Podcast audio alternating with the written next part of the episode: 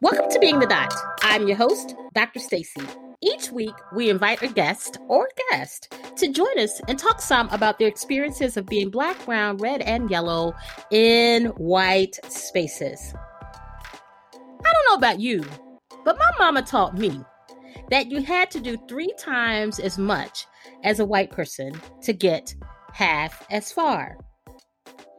Or how about this? Have you ever had a job that was so multifaceted that when you stepped out of it, stepped down, or got something else, that they busted it up among four, five, seven people, but it wasn't too much for you to do? Oftentimes, one of the ways that implicit bias works in the workplace is that people believe that our backs are broad and that it is not okay for us to say no. That's today's topic. How do you say no when you believe that you have to do three times as much to get half as far, and so do other people?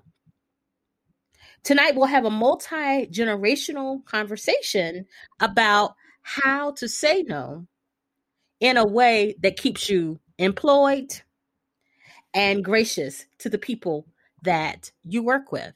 And our guests today have something to say about it. Douglas Manigault, M S W, he, him pronouns, is a respectful boundary pusher, experienced relationship manager, and strategist. A, ma- a macro social worker by training and profession, Manigault has worked in organizations across southeastern Michigan to support program development, volunteer engagement, fundraising, program evaluation, management information support, and equity, diversity, and inclusion workshops slash training for staff and donors. He serves as a consultant with organizations to provide the full grant life cycle support from progress prospect research to pro- proposal writing to post-award management. Doctor Rochelle Woods is the Senior Assistant Dean for Administration, Operations, and Academic Programs in the School of Education at the University of Pittsburgh, where she oversees financial operations, I T, marketing, and communications, along with student services and facilities. She also works closely with academic departments and divisions to develop and implement new academic degree and certification programs. Doctor Woods joined Pitt in two thousand eighteen as Executive Director of Administration for the School of Education. Prior to then, Doctor Woods held research and leadership roles in diversity and multicultural affairs at the Ohio State University and the University of Michigan. No conflict there, of course. In these roles, she led successful programs and initiatives related to academic success, retention, graduation, and college access that served thousands of students of color, first-generation students, and low-income students. Doctor Woods has also researched and published on race and educational experiences in higher education in the U S and South Africa. Doctor Woods holds a bachelor's degree from the University of Illinois at Urbana-Champaign, a master's and a P H D from sociology from the University of Michigan. Jamel Clark was born in Bloomfield, West Virginia. She has a total of thirty years of financial experience, twelve years in the private sector, and eighteen years in accounting with the Department of Agriculture with agencies like the National Institute of Food and Agriculture and her current agency, the Forest Service, where she is responsible for formulation, justification, presentation, and execution of four hundred sixty million fire and aviation budget dollars for a variety of fund types. She attended Norfolk State University in the late eighties, and it was a member of R O T C, the volleyball team, the Japanese team, and Alpha Kappa Alpha Sorority Incorporated. She's been a wife for twenty-eight years and a mother, as well as an entrepreneur. Please welcome to the podcast our guest daughters, daughters, Doctor Woods, Douglas Manigault, and Jamel Clark. Woohoo! Thank you for having us today. Thank you. Thank you. You bet. Absolutely. This is a very prestigious panel. Uh, and so let's let's just get to it. Um, and so I talked a little bit in the introduction about this notion of having to do three times as much to get half as far. And I'm wondering, was that framework a part of your own kind of child rearing and trajectory, and how you how you make meaning of it? For mine, it absolutely was. I mean, I don't think they said three times. I think it was like twice as much to get half as much, different ratio. But but uh, yeah, I mean, I was definitely told that growing up. I think as an adult, I not even as an old adult, I think even as a teen, I rebuke that. Um, I rebuke that. I mean, you know, I think ra- it's, you can't work your way out of racism. You can't educate your way out of racism. You can't dress your way out of racism. Um, so, you know, some of these things that are going to happen in the workplace, particularly when you're in predominantly white workplaces, it's not about your preparation and it's not about your professionalism. We convince ourselves that we can work twice as hard and get beyond some of these things. But the truth is you can't. Wow. Thanks for that. So you just reject the whole notion.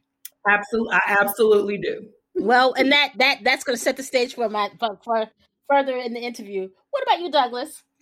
Yeah, so it's so funny because as Doctor Woods was sharing that, I was like, hmm. So I just turned thirty and I'm like, but I'm still trying to do that. I'm, you know, navigating, you know, multiple jobs and, you know, advocating for more work uh, because I and I don't know that I think about it as trying to outpace racism. I just know that is a thing. And so I'm just trying to one on the flip side, and it's a double-edged sword. I'm like trying to find where I feel value in the workplace. And sometimes that's with having multiple, you know, areas that I'm overseeing or working in or have my hand in. Some of that is being bored pretty easily too. But the other piece of that is, um, just trying to develop and redesign what value as a Black man looks like in the workplace for me. And sometimes that is me being okay with working twice as hard to, to get where I'm going because it, it's worked for me in my career so far. Um, but of course, you know, I'd be happy to share more of what the downside has been, which there have been a lot more of those, um, you know, in my career so far. I appreciate that, what the downside is of it. What about you, Jamel? Being the more seasoned person in the group, um, I would say that making sure that you have a full understanding of yourself and not at, not necessarily rebuking it. Um, and so you just got to make sure that you have a full understanding of who you are and what your walk in life is supposed to be and what it is you have to bring to the table.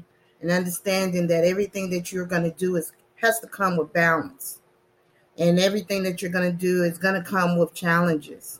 And everything that you're going to do is going to come with knowing what you have to present to the next generation to come.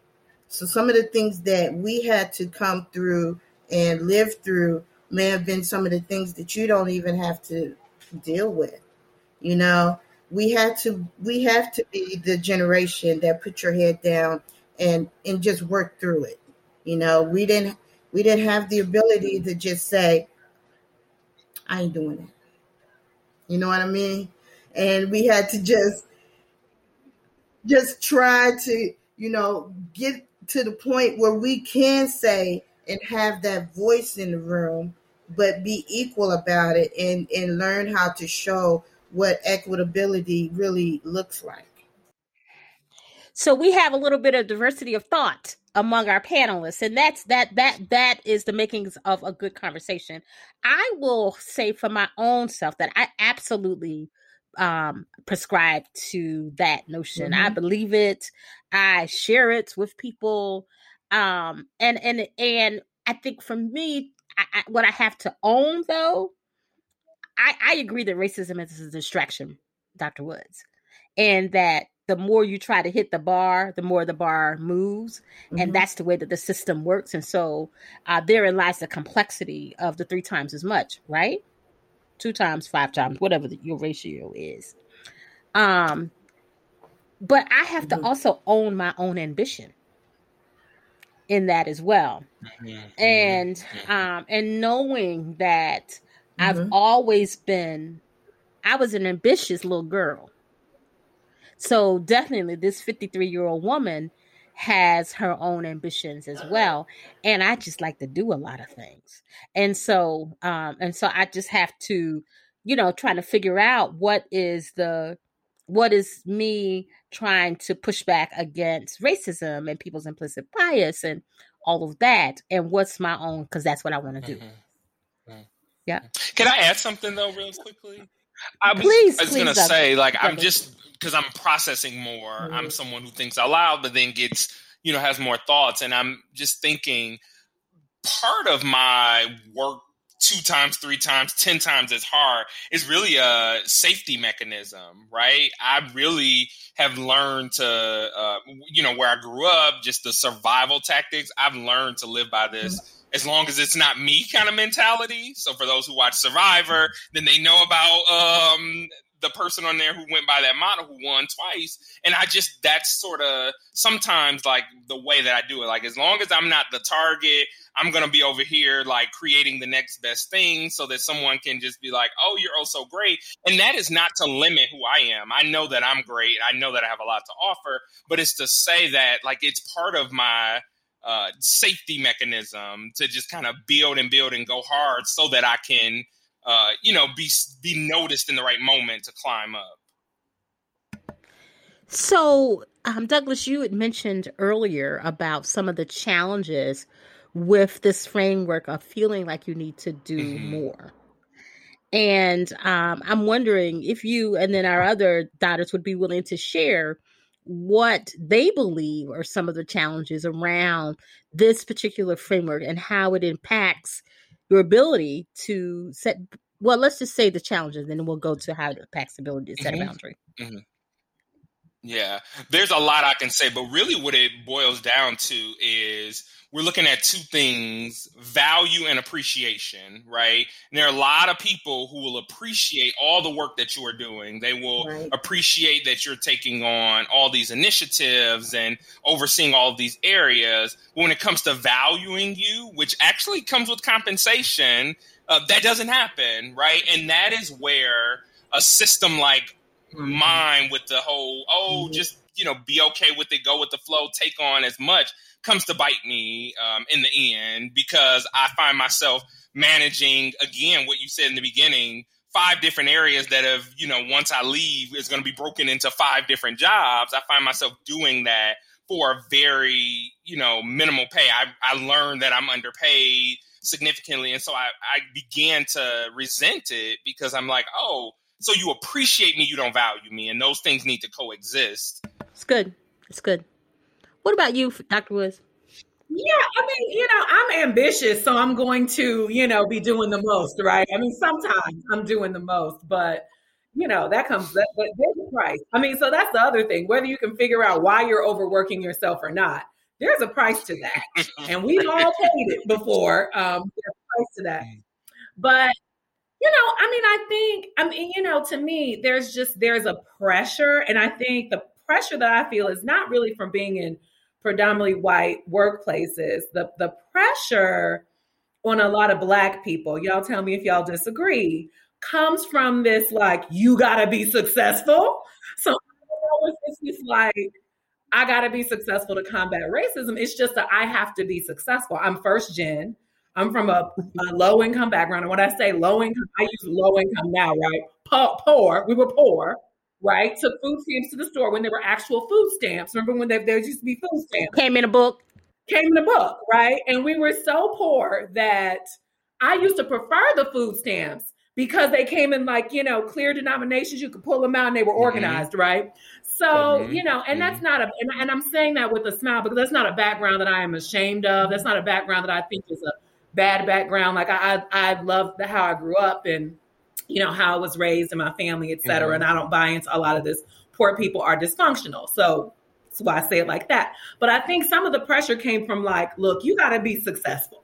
You know what I'm saying? You got to go to college. You got to go to grad school. I can't tell you how to get there, but you got to do all these things. I can't. I, Okay, tell you how to do it. Just be smart, get good grades. And so I feel like some of the pressure that I felt throughout my life is really about that, this like real drive to be successful, which I know isn't really what you were asking me, but that's another episode.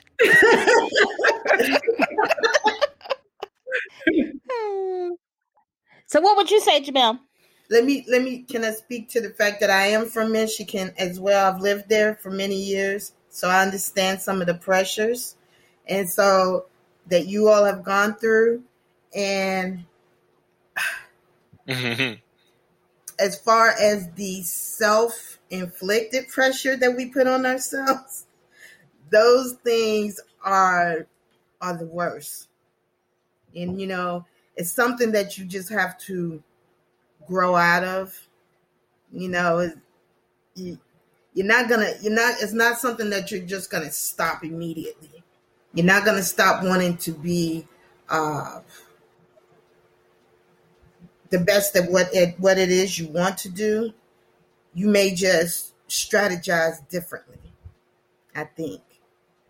Um, the challenge is how fast you're gonna get there. Or the challenge would be, what are you going? What type of network, or what? Who are you going to use?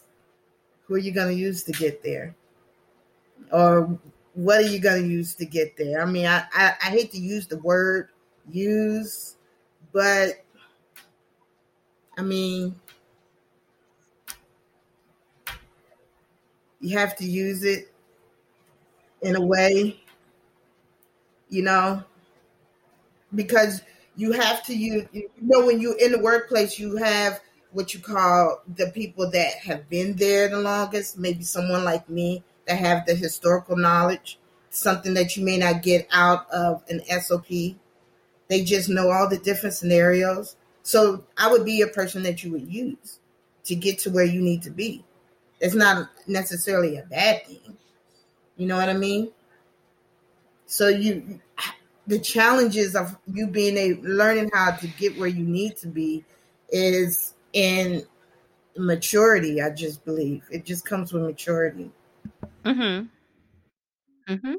So when you think about when someone asks you to do something that you believe one is beyond the scope of what you want to do, and or that you don't necessarily have capacity for, or it's not your job, or or whatever, that that it's really not something that you thinking about doing, what are the things that you consider before you give that answer or set that boundary? So I can go. So the, I mean, for me, being that I'm sort of the newest in my career, Uh, I mean, for what I'm always thinking about is what is going to be the value add for me, right? So am I going to, is this going to be something that's going to take me to the next level when I'm thinking about my next job? And for those who know millennials out there, we are not sticking around for a very long time. So I'm always thinking about what's going to be my next opportunity. Um, but what I'm also thinking about is like, what's in what context is this task being provided to me? Um, because what I have learned over my brief but powerful career is that white people in particular love to placate Black people and to make you feel that like this is going to be a value add to you. Um, and if you are not checking yourself, you will feel like it. And I've been in that position like that. You know what? They told me that. They really just sold me, you know, on the fact that this extra task that's going to take me ten extra hours on top of the fifty hours I'm working is going to be so valuable to me. And so um, that's the other, those are like the main two things is thinking, what is the value add to me, ex, you know, external from what has been shared with me? And then two, what is this person, oftentimes white person, how are they selling this task to me? Yeah, I typically just think about, am I going to lose my job today or not? Yep. Um, what what what is the implication of this? And and I will say, I have had I've been in predominantly white environments with Black bosses the majority of my career. I've had some white bosses, but I've had a lot of Black bosses. Um, mm-hmm. So it hasn't necessarily been as treacherous for me to say no, but you know, I think, but you, I mean, I have been in situ- more than one situation mm-hmm. where I'm like, hmm, am I going to lose my job today? That part. And am I okay with that? Because, and, and to be honest, and, and this to me, and this is, this is going to be controversial, but listen, there are points where you're either going to put yourself last, first, or somewhere in the middle. And there are times when you can do something and just say yes, right? You may have the time, the mental energy, the bandwidth to do it. And there are other times when you simply can't and you should not, you know? And so I, I don't, you know, I think a lot of people, sometimes people feel like they can't say no when they can say no. And I, I've talked to a lot of people, particularly Black women. They don't want to say no because they don't want someone to think less of them. Um, they feel like maybe they're like what Douglas said, maybe there is an opportunity somewhere buried in there, or this is going to propel them, even if they've been doing it for a while. And you're like, girl, why are you still chairing that committee though? You know, like they just passed you over for a promotion. I know, but you know, so sometimes to me, it's we're, we're our own barrier. There's pressure, but also we aren't willing to say no because we don't want to face whatever the potential repercussion is. But sometimes there's none. And, there, and there's, but there's just this internal pressure from right. us to do it. So, you know, to me, I feel like if, if it's going to benefit me or I'm going to learn, because sometimes you're going, you may not see a financial benefit.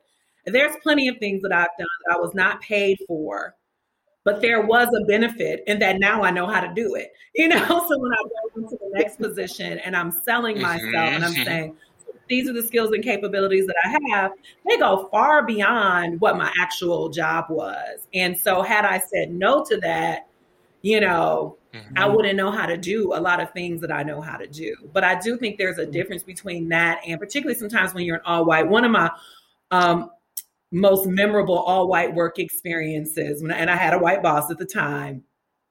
I started this job. It was a research job at this organization in the Boston area that I will not name. And um, now I was maybe like two, three years out of my PhD.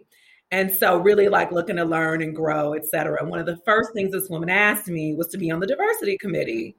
And I was like, I mean, I would love to be on the I R B committee. You're in a research organization and you're a researcher. And at the, at the time I was, what is more valuable to you, being on the diversity committee or the I R B committee? Well, come to find out, she wasn't just trying to get me on. She was trying to get me on their diversity committee because it's six hundred, it was three hundred people in the building, but that organization had about six hundred people, most of them researchers, three hundred in the building. There were three Black researchers. And I went to one committee and I basically went back and told her, you know, if you want diversity, you have to hire some diversity. Like you can't talk about it in a room with, you know, the three Black people and the four Latinos out of three hundred people. I didn't get fired either. That's good to know. What about you, Jamel? I would like to know what the expectations are. What What would you say? What What are, what, are, what would be the expectation and the intent of me completing this exercise? Um, and of course, if it's something that won't monetize me in the end, if it's something that's going to uh, continue my growth in my career, of course, you know, I take on some things outside of my job des- description only to add to what I can do for the next you know, the next opportunity that may not be written for me that I can bring to the table for the next opportunity for that uptick in monetization, you know. But for certain, you do have to learn that word no. That it comes hard, mm. but you do have to learn how to say no. And it's hard for Black women to say no. It's, mm. it's something in us. We learn it. It's an innate thing. Mm-hmm. We, that's what I mean. It's innate. We we see it, or something that we're taught. Yeah. Mm-hmm. Mm-hmm. Yeah. It's modeled to us, but you can it, I think it's an interesting thing. And I think, too, to me, I am inclined to count the cost and um, to see what it's going to take. What is this going to require of me to do? Um, and, and, and then how much um, of myself does it require? Is it something that's easy for me to do? Or is it something that I'm really going to, so I'm going to have to work a little bit harder to do it. And then I think it's important to figure out if you want to do it. I think that, that I think part of what education gives you um, is, is, um, is the option for options. And, and so, you know, I, it, it might be easy to say, well, I just would say no. But if you are the fry worker at McDonald's, I think that's a little bit more complex to say no all the time. Although we know that they say no, because they say no to us. And it's Burger King down the street. Okay. Yeah, there is Burger King down the street. And we all know right now that everybody needs workers, right? And so there, there is that piece. So, so tell us a little bit about a time where you had to set a boundary. Right. And, or, or say no. And, um, and how you manage that. I was uh, a young girl a couple of years ago. And, um, I was in West Virginia growing up and only black kid in school. And, uh, first off, let me say, in West Virginia, to this very day, on our birth certificates, it still says that you're a ne- Negro. And so I, as I going back to my story, um, there was a kid in there, and he says, um, what do you call something that is rolled up, brown, wrapped in shit with big lips? And everybody looked around. Then they looked at me. I didn't, because, you know, I'm the only black kid there, you know? And they, they all looked at me, and he, he just looked at me and was like, oh, because, you know, my nickname is Jamie. And he was like, Jamie. And everybody did the, ah, you know, the laughter, you know? And the thing about that was I had to learn then about the nose and and learning how to stand up to someone not being able to take your spirit and learning how to not allow... Even when you know that there are some people that really don't buy into that type of racism, but the part of not standing up against it is even worse. You know, like I went to my teacher and told her what he said. And what she told me was, you have to deal with that, you know? And that was the worst part, that I didn't even feel safe, even with my own teacher. You know what I mean? And so learning how to say, no, I'm not going to take that anymore. You know, I had to learn how to, one, fight. Two, tell him the next time you say something like that to me, there's going to be consequences and repercussions, you know? And and it doesn't necessarily have to be physical, but it still can, you still can, you have the right to say certain things, and you have to know your rights.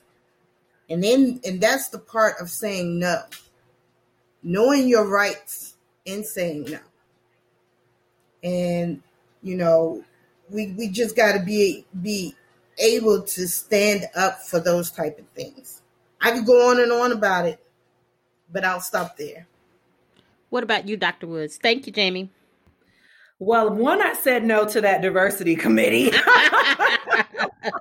in my previous example. And I just said, uh, no, I'm not interested in that. And then, you know, tell her what I, what I told you all, which is you, if you want some diversity, and first you're going to have to hire it. Um, then we can talk about the climate. First you have to hire it. So I don't know that saying no has ever been a struggle with me. Um, I believe in saying no. I say no in my personal life. I say no in my professional life. If I need to say no, I mean, I obviously say yes to a lot of things. D- Douglas um, is one of a, a, a person that I've mentored for a long time, although we're friends now. So he knows I will say no, but I, I'm I'm generous and I say yes to a lot of things. But you know, I mean, I say no in the I say no in the workplace. I've always said no in the workplace because I just think that there are limits, and and people will go as far as you let them go. So I just think you have to, whether it's at work or at home, because a lot of times people who have a hard time saying no at work mm-hmm. also have a hard mm-hmm. time just saying no, period. Um, and just think about who is, is everyone else mm-hmm. more important than me? Is everyone else more? That's, that to me is the mm-hmm. fundamental question of life. Are you important mm-hmm. or is everyone else more important mm-hmm. than you? Yeah. To that point, what Doctor Woods said, it really does get back to that value piece, right? And value starts outside of the workplace. Um, and so I really, I really recommend people think spending intentional time thinking about their own personal values, you know, so that that empowers them in the workplace. Uh, the example that I have, um, a previous employer, so most of my career has been in fundraising, very specific in institutional fundraising. So that's working with organizations versus uh, individuals.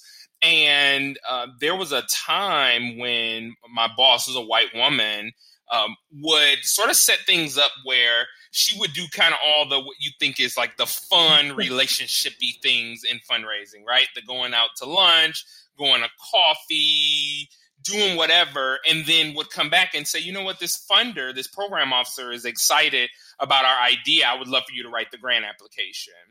Um, and I was very clear, like it, it took a lot out of me, but I was very clear with her very early on in this job. Like, I am not, like, you don't split the baby in half, right? Like, you give me the whole baby or I'm not doing it. So I just want to talk about why that's important to me, because when it comes to, you know, grant writing, for example, it's eighty percent project plan and twenty percent writing. And so, you know, I need to be a part of the entire picture, or my recommendation would be that if you want to manage that relationship, that you also write the proposal. Um, and that was probably the first time that I, and that was very early on in my job, the first time that I felt like I was saying no to a proposal um, or something that my boss had given me. And one, I didn't get fired. Two, I didn't get reprimanded. Three, my boss actually Like was like, let's switch this, put, like flip this whole model on its head. You manage all of those relationships. And so that came from, to my point earlier, me internally looking and thinking about my value and how I see myself in my career and making sure that was very clear in the workplace uh, so that I can push through that that uncomfortable situation. Thank you for that. So what comes up for me is an incident where um, at a university where I worked at one point, where um, there was a situation where um, a decision was made that upset um, a B I P O C student. And I um, tend to, when decisions made, whether I agree with them or not, I oftentimes will not kind of disagree publicly with my bosses, that I try to just shut my mouth and not necessarily say anything affirmative, but not say anything negative. And this is one of those situations where I was not really publicly saying a lot. And um, the person who was my supervisor at the time was a white person. And they were aware of how I felt, even though I was not publicly sharing it. I had shared it with them pretty clearly. And they asked me if I would find a way to use my social capital and try to calm the situation down, knowing that I agreed with the students. and almost tried to kind of Terry Crews me, right? I'm just going to send you out there to make this statement on our behalf and use your blackness to help. And so I can remember that every fabric in my body was like, I don't, you sound crazy. Like that, that's what I was thinking. But part of what I ended up asking this person was, have you asked any of our white, my white peers to do the same thing? Because if you have not, then this request is racist. And so when my integrity is in question, that's an easy no for me. You know what I mean? That I, I don't even have to think twice about it. And I remained employed at that place for quite some time after that. But I, but I, I, I think there are times that people want to use, use your blackness for when it works for them. Um, but, but not ignore it when it does not. And I'm black either way. Uh, and so I find that to be annoying, but an easy place to say no, or to set that boundary. I also think that there's some wisdom. Rochelle, you've been, um, been, um, kind of nudging at this a little bit about asking yourself about self-care and knowing that a system will push to get every, every bit of oil from you that it possibly can. And so I, I wonder what people's thoughts are about self-care and how that plays a role in this notion of boundary setting, not just about money, not right. just about will it be good for my career, but just about your personhood right. and um, and sustainability of yourself. I can, yeah, I can share. Yeah, so for me, I really, I mean, I feel like life kind of pushed me in that direction. I have a very uh, young child, and um.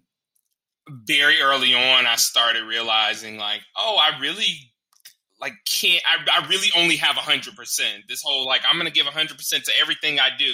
No, you have one one hundred percent and you determine how you're going to split that pie up.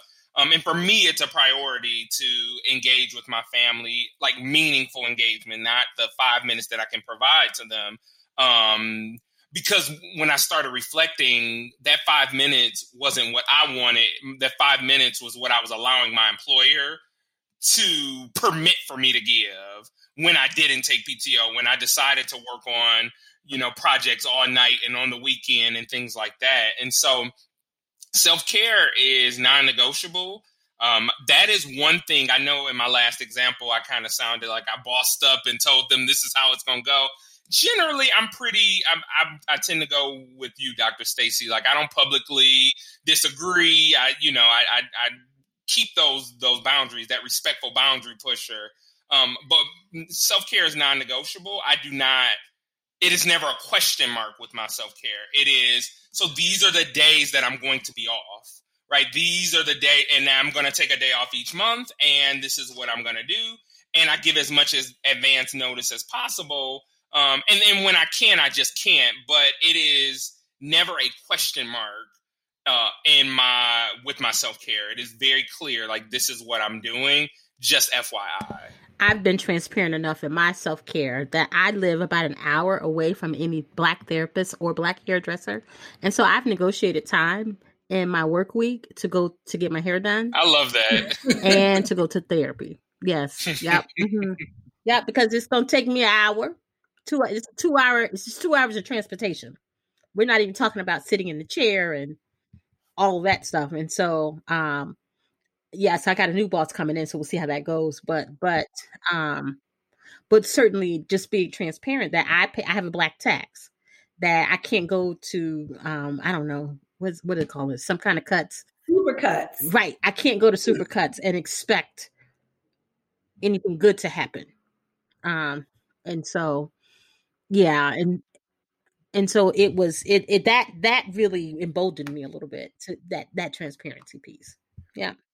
Well, that is, uh, that needs to go in people's offers when they, you know, you see a lot of Black people in higher ed going to some of these institutions in the middle of nowhere. Right. Um, like me right you, now. I mean, you can't, yeah, I've been lucky enough to be, cl- you know, closer to, you know, decent cities, but I hear a lot of people complaining about that. So that that's going to go in my negotiation strategies. Um, but yeah, I don't know. I feel like to me, self-care is a balance. Like I believe in self-care. Am I always a great practitioner of self-care? Absolutely not. Um, and so it's like, you know, you go far one direction. And for me, when I go too far of overworking myself, my bosses want me to take a break because I can be very unpleasant when I'm overworked. Right. I, if I'm overworked, my old staff with the previous institution, I used to go to acupuncture just for stress relief. And I love acupuncture. When I wasn't going to acupuncture, my staff would go, um, do you need to go to acupuncture, Doctor Woods? Do you, you know, but um, I just think it's a, it's a, it's a, It's a balance, you know, and it's something that, I mean, it's important. And I do, you know, I take vacation. And when I take vacation, like I try to leave the, you know, like some of my, you know, I post some of my vacation pictures on social media. People are like, oh, you're always going somewhere. But the thing is, you know, I work and I work really hard. And if y'all remember my bio, like my, my job now is vast. But so was my last job, just very vast. Dealing with a lot of people, a lot of problems, a lot of problem solving all the time. And it takes a toll on you. Quite frankly, when you're the person who's a problem solver, a lot of times you end up doing part of other people's jobs as Amen, well. Amen, somebody. Right. So you're not just doing your job. I'm like, so, you know, it's, a, it's some current and former colleagues that owe me a good twenty, twenty-five percent of their salaries. But, um, you know, when I, I go on vacation, you know, I literally, I get on a plane, I will leave the country. Um, and I will go on vacation and sit on a beach. And then, you know, you also have to make the decision. I'm not going to check my email every night after a certain time. I mean, there was a period of my life where I was just checking my email all the time. You know, it's like it's it's seven, eight, nine o'clock, ten o'clock at night, and you're checking emails. And the far for the further up you go in your career, you feel obligated to do it because you feel like, well, they're not paying me this for nothing, you know? So it's like, it's Saturday and you're checking email, like Saturday is a work day, which sometimes it is, but, you know, and so I had to set boundaries on that. Like when I go on vacation, if I have to check email, I do. If I'm going, doing a working away from the office, I mean, we all, most of us have been out of the office because it's a pandemic, but prior to that, if I'm working out of the office, is this like really a vacation? If it's not, I'm not taking vacation days, you know, because if I have to work while I'm there, how much am I going to work? Am I, you know, am I going to check email? So right now I'll check, like, you know, for the most part, mm-hmm. the issue, I'll tell people, yeah. So when I go on vacation, the point is I go on vacation. I try to really step away and just relax and enjoy my life, but also just the daily boundaries. You know, I try not to check email too late in the evening. On Saturdays and Sundays, mm-hmm. unless something is going on, I try not to check email. So just figuring out what those boundaries are. And I've talked to a lot of friends who are at some of the places in their career to me, and they will say, oh, I have to check email. And I'm like, well, what's going to happen if you don't? You know, like what is, what's the, what's the act, is there an actual right. consequence or is it just you, you thinking that there is one that's going to scare you or, or you feel so obligated to do it? So I think it's just, you know, to me, self boundaries and self-care go together. And then I'm sorry, everyone lately has been like, self-care isn't bubble baths. Sometimes self-care is a bubble bath. Sometimes it is a facial. Sometimes it is getting your hair done, taking care of your skin, going to the gym. Sometimes that is self-care. So I do, I do all the things. It's rest. It's sleeping enough. It's vacationing. It's taking a bubble bath, you know, all of those things together. And it's saying no. And saying no. And sometimes saying yes. To yourself. Jamie, you want to chime in here? About, um, the question was about um, self-care and how setting boundaries plays a role in that for you, if at all. I prescribe to everything the doctor said um, in reference to making sure that uh, early on in my career, whew, I was I was that one always, always on the, always on my work phone. I was a road runner. I was working in Huntsville, living up here in the D M V. My daughter was growing up, becoming a teenager, and it came to a point where I said, you know, part of my self-care was ensuring that her care was going to be in order, and definitely her care wasn't going to be in order if I'm not around uh, fifty percent of the time. So I had to start rolling back on that and first find a job in this area and, and just learning how to say no to some of the ambition that I had inside of myself that may not, not, not to say that I was dumbing myself down, but that type of ambition sometimes isn't, is not healthy sometimes, because you just got to make sure that you are taking care of yourself as well. So what do you know now that you wish you knew then that has made a difference for you as it relates to boundary setting? I can go. So for me, I would say it's really what Doctor Woods said. I feel like we're kind of recycling each other's things, but just like you are not going to get let go if you say, if you set boundaries, right? It's about respect. It's about being clear about your why in that situation. Um, and it's about calling people in, particularly with your bosses. I mean, there's a whole literature around managing up, right? And and I and I'm a proponent of that. Like, and I for my staff, it's like, no, do manage up, because when I'm running around with my head cut off, I'm pushing things down because I'm like, I need to get some things off my plate, and I call you in to be able to to manage up, and I do manage up proudly. Um, and so I, you know, I just think that understanding that it is not, saying no shouldn't be a fear tactic. There's so many other things to be fearful about in the workplace that could get you in trouble, and all these other things, all these H R laws and all of that. Saying no is just not one of them. And if that is in a policy that saying no is a problem, then you should probably be looking for another job right now, um, because you should have that space to to manage your own space. And that's regardless of what level you are. And I think knowing, I mean, to me, the thing that I would tell my younger self is, listen, saying no isn't going to like instantly get you fired, but it doesn't mean your boss may come to hate you. I'm I'm just going to be honest. You know, you, you have to understand that there are repercussions in the workplace. However, there are plenty of workplaces.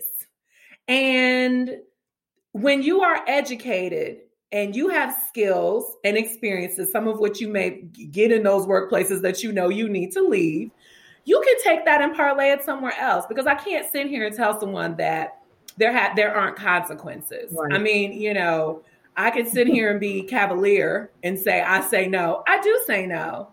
Um, however, sometimes there's consequences to that. But the thing is that the thing I would tell my younger self is, you're going to have so many opportunities. You are going to have so many opportunities in your life. And if you are not appreciated one place, guess what? The next place will. You know, if, if this job is, you know, you might want to be loved and appreciated at this job, but if you're not, there's so many places out here that would love to have these same skills that this, this, you know, these same things in your traits that one workplace may find a weakness, but another workplace may find that to be a strength. And so that's what I would just tell my younger self, because I used to be like, well, I guess I'm I guess I'm not going to have a career because, you know, I've always been a, a person with boundaries, and those aren't always appreciated. But here I am, and I have one, you know, and, and it's successful. And I think to me, that is why, you know, you you do work hhard. You do get your education so that, you know, there's always something next for you. What I would tell my younger self would be to be more still and to listen. And um, again, the no thing, having more, be more balanced and having an understanding of, or get an understanding of what it is your expectations are with whatever or wherever I'm working. What are the expectations um, that they are looking for you to prescribe, or what they are looking for you, what you're, they're looking for you to give them, and what you are looking to receive from them. And so that's the balance that I think that I never really sat down and tried to focus on, that balance. And that's where you learn about where things can be equitable and inclusive for you and everyone around you. And those were, it, it's, it's hard to really find that until you have the real, um, until you've been around a, a little while. And, and you have a chance to kind of like sit back and watch things. While you're trying to get it, it's hard. It's hard for you to see it. When you have, when you've been there and you've done it for a little while, you can see it a little bit clearer. So I'm going to ask you all the question that I have asked everyone that I've interviewed for the podcast.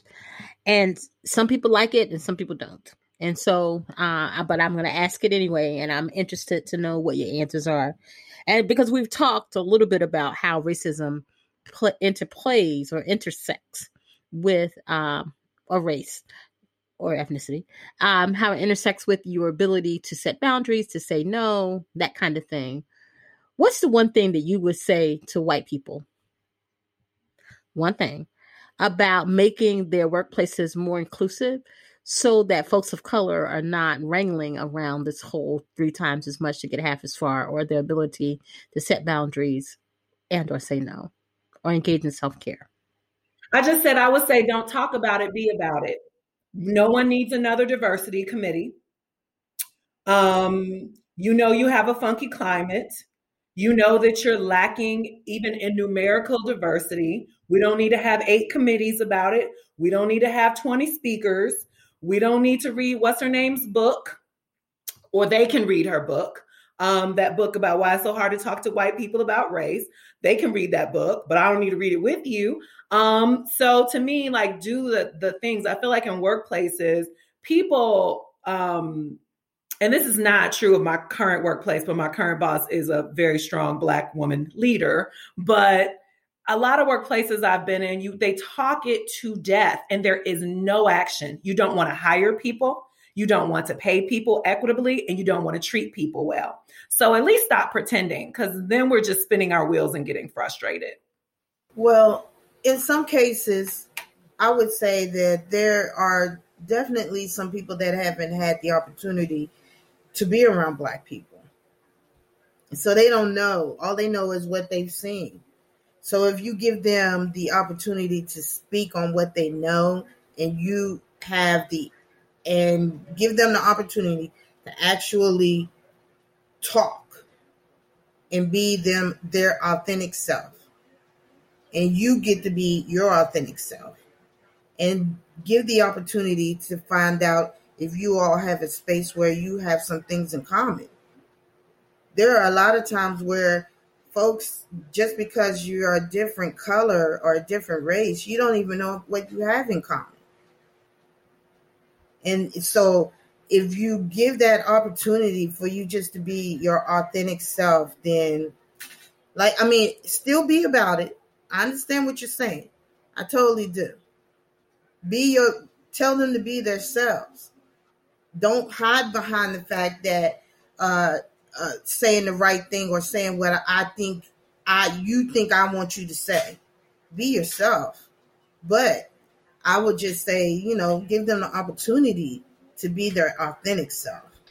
Yeah. So, uh, you know, because this is a recent um, concern that I've had in the workplace as I as I transition Um, I think that it's really important for white colleagues, white leaders to really focus on trying to understand their Black staff, their Black team, their Black direct reports, um, because I have a lot of education. I'm very uh, well-trained. I know what I'm talking about. And yet and still, my, you know, white supervisors, white colleagues just do not understand me. As quote-unquote, quote-unquote polished as I am, they still are like, I, I don't really get that reference. I don't really know what you're talking about. Um, and it creates a barrier. And I used to think it was me, but it's them. It's not me. I don't need to change. They need to change. They need to do more. They need to seek to understand. Um, because, th- and this is not a, you know, pompous response. This is, no, I have refined as much as I'm going to refine. You need to do the work now. You need to try to seek to understand me instead of looking at me, you know, confused when I ask a question about something or when I'm bringing up a certain topic. Uh, I, I think it's time for them to do the work. And so that, but to contextualize, because I feel like white people, the, the fragility just comes in so quick. Telling them to seek to understand Black people is just too much for them. So let's just start with seek to understand your direct reports and the people on your team um, who are people of color. Well, that was perfect. I really appreciate the time with you all tonight. I think we got some good nuggets of wisdom and um, even some di- diversity of opinion, which is great. And I just wanted to say thank you so much for taking the time to do this. Thank you so much for having us. Thank yes, you. Thank you for having us. Good discussion. Yeah. I'll come back anytime, Doctor Stacy, anytime. Okay, that's good to know. So listeners, you can expect that Doctor Woods to be a repeat guest. But thank you again. Y'all have a good one, and we'll talk soon.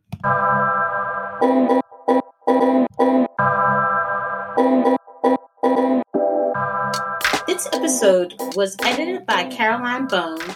Special thanks to our podcast intern, Amanda Gillette. Our music is provided by Jaffa. Being the Dot is sponsored by Davis Delicious Delights dot com. Davis Delicious Delights dot com. Custom-made personalized pastries, cakes, pies, and cookies made with a dash of Southern flair.